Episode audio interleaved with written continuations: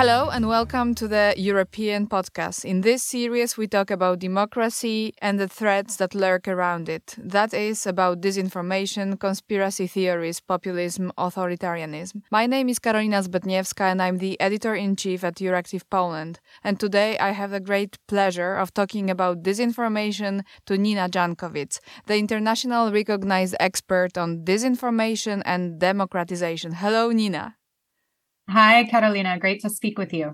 As always, great to speak with you too. Nina has counseled governments, international organizations, and technology companies. She was an executive director of the Department of Homeland Security, US Disinformation Governance Board under Joe Biden's administration, and currently is a vice president of the UK based Center for Information Resilience.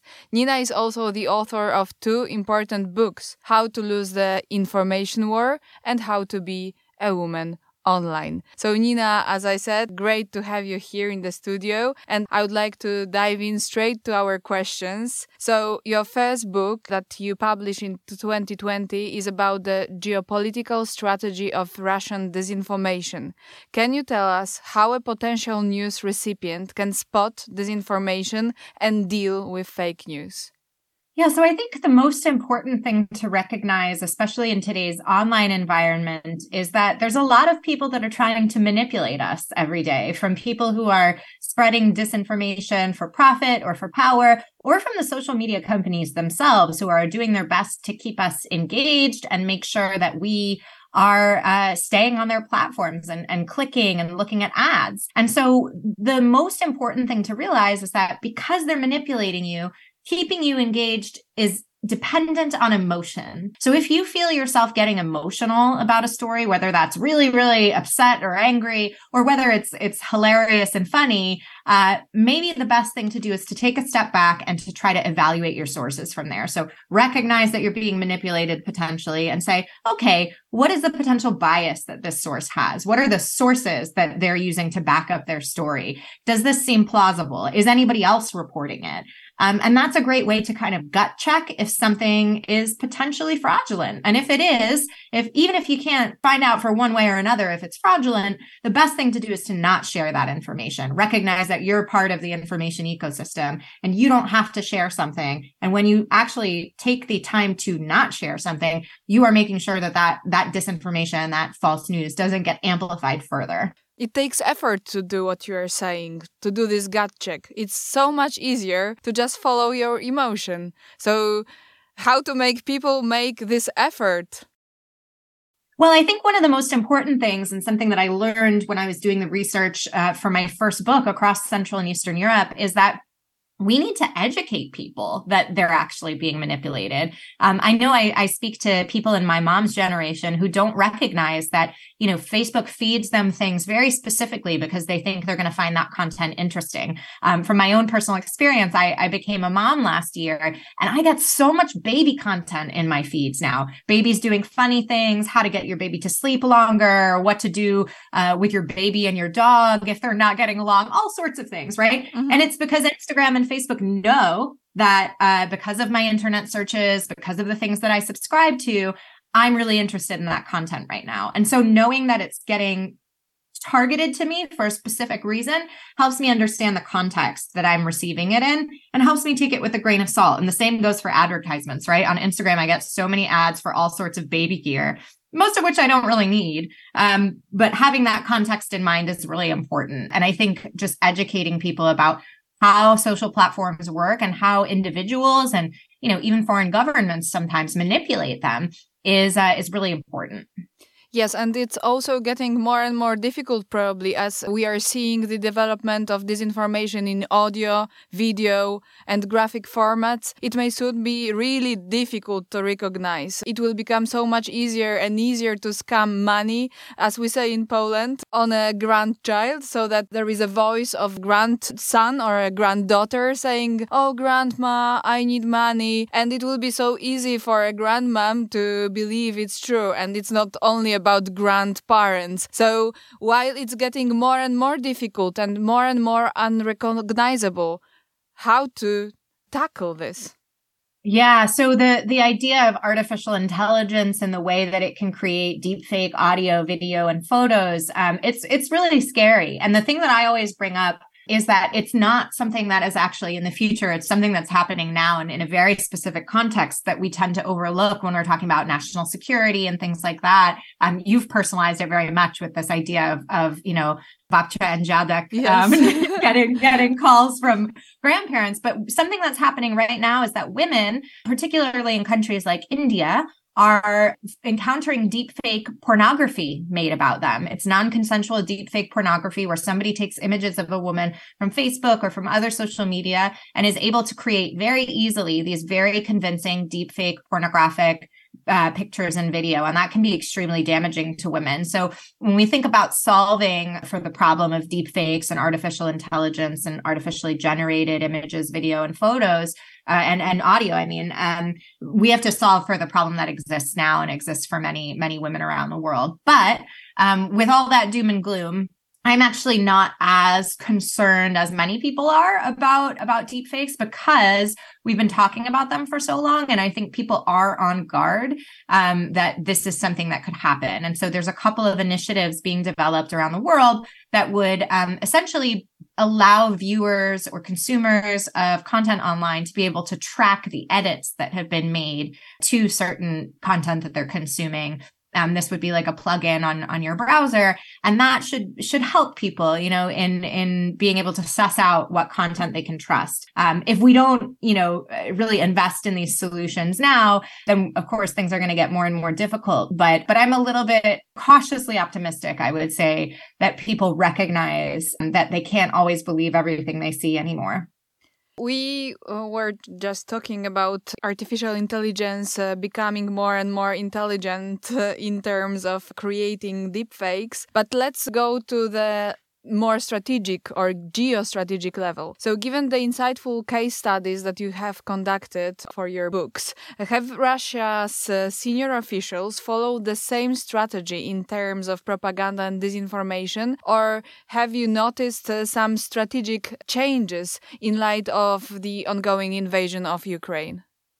Yeah, I think things have really changed since 2014, since the beginning of the invasion of Ukraine, and, and certainly throughout, you know, the early uh, period of, of Russian disinformation in, in Western Europe and in the United States. Um, what we saw back then was a lot of trolling. So um, we saw fake accounts being used by, you know, uh, individuals at the Russian Internet Research Agency or within the Russian security services.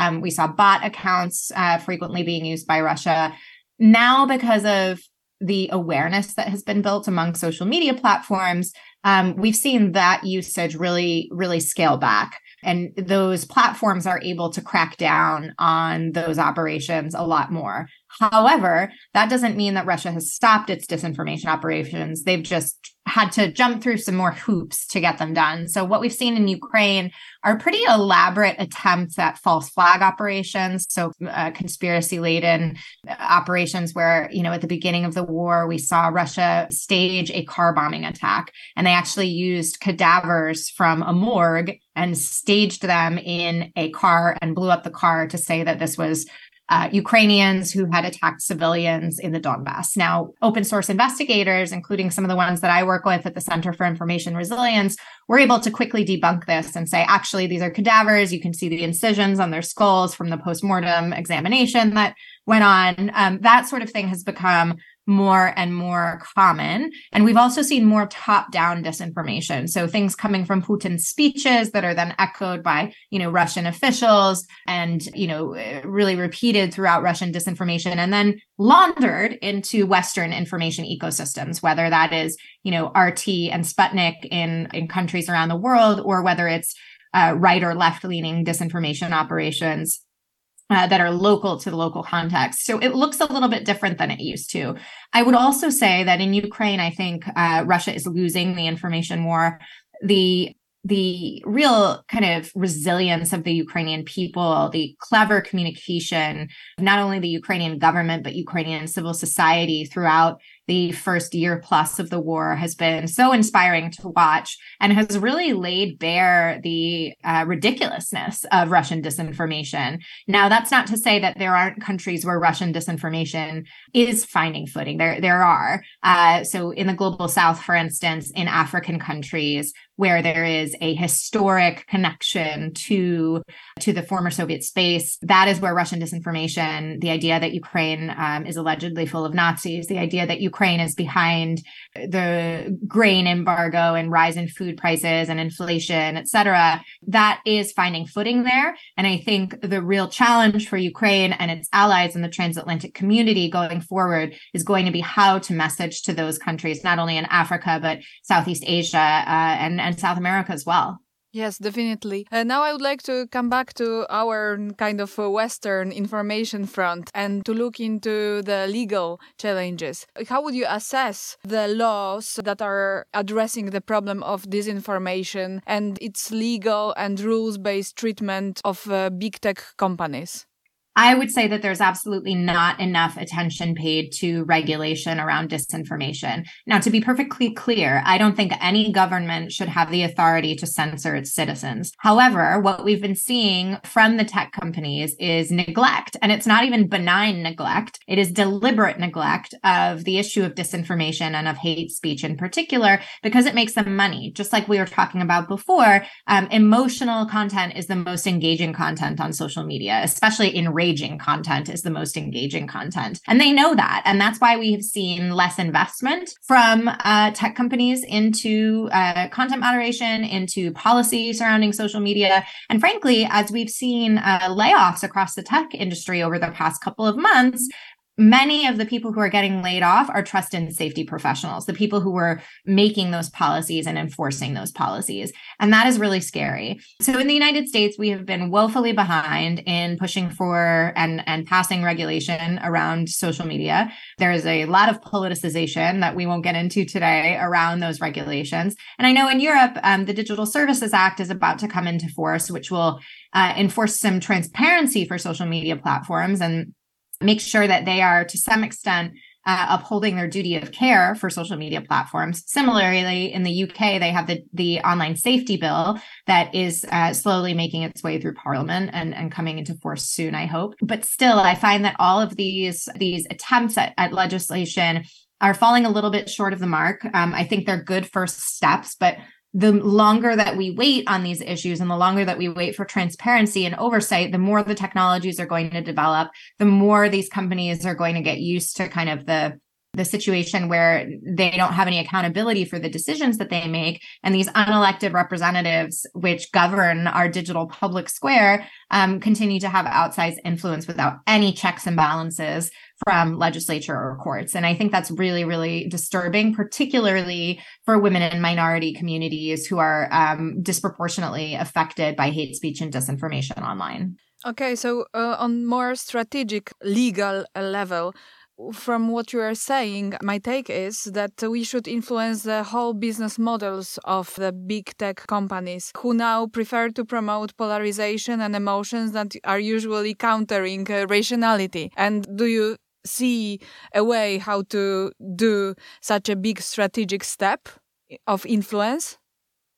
So I think again, it does need to start with oversight and transparency. Um, the first thing, you know, when a plane crashes and uh, and we're trying to investigate what's going on in the airline industry, we we understand why did that plane crash. And so I think right now the information that we have about how social media platforms operate is all from whistleblowers and journalists and researchers. And we we don't really have a fulsome idea of the uh, decisions that are being made. So we need to start there. And that's what the digital services act does pretty well. And then from that transparency we can develop better oversight. Uh, that might look like you know, audits regularly of the advertising practices at these platforms. It might look like audits of their content moderation policy. It might look like appeals, uh, which Facebook now has set up through their oversight board, uh, appeals of content moderation decisions based on um, unequal decision making, things like that. Or it might look like heavy taxation of the platforms when they're not complying with potential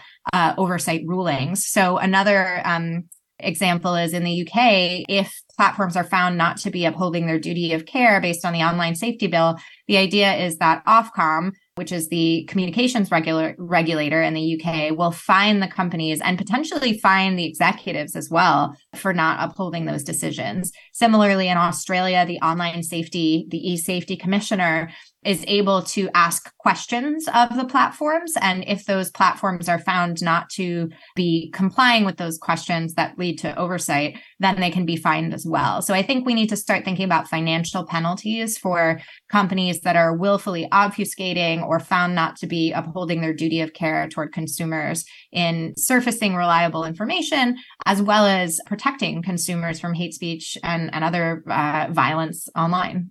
We have still four minutes and uh, 20 seconds or 10 seconds, but still, I would like to stick in two big questions. So, first one, what's the importance, in your view, of fact checking, as it's usually reactional, coming maybe too late, uh, and it's too rational to spread?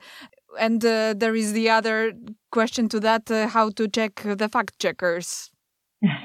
yeah, really, really important questions. So I think fact checking has a time and a place. And I think it's important to set the record straight and make sure somewhere online in the public domain or in print, um, there is a, a record of what is true and false. That being said, even in my own experience, when people have spread disinformation and lied about me and fact checkers have fact checked uh, the, the disinformers, it hasn't mattered that much. The people who are vulnerable to disinformation don't trust the fact checkers, but it is important for setting the record straight. It's important for law too. In the United States, in defamation cases, for example, if a fact check has happened and an outlet continues to report falsehoods after that, that sets up, you know, uh, at least disregard for the truth, uh, and potentially actual malice in their reporting. So that's important.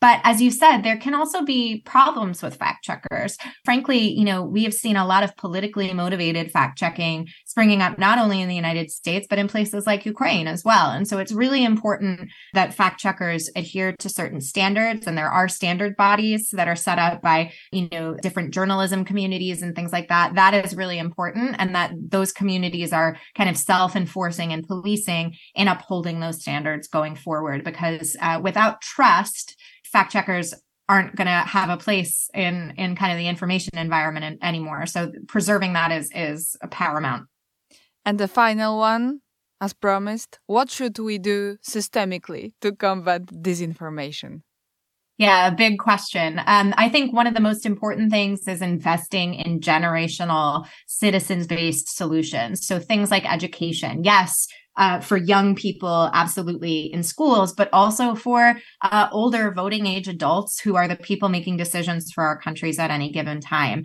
Um, we need to figure out creative ways to reach them, not just classes, not just public service announcements, but you know, entertaining, accessible ways that they can equip themselves with the information they need to make decisions at the ballot box not to make them any any one way or another um, but just be equipped with information that is factual. I think that's really important. Other than that, you know, at a governmental level, we need to see governments investing in, co- in coordination, not only with one another, but within governments as well. That's something that has united all of the societies that are more resilient to disinformation that I've researched. And we also need to invest in journalism. I would be, you know, remiss if I didn't talk about that with you, Karolina.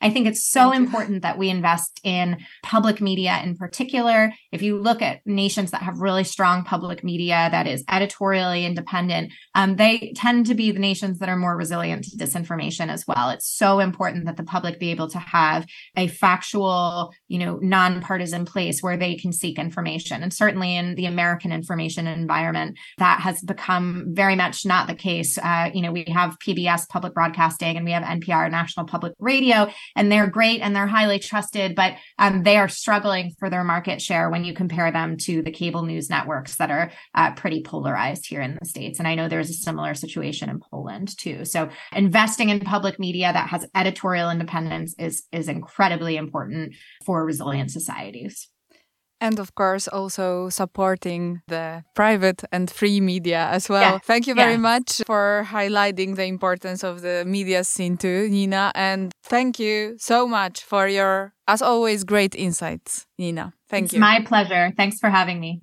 Thank you.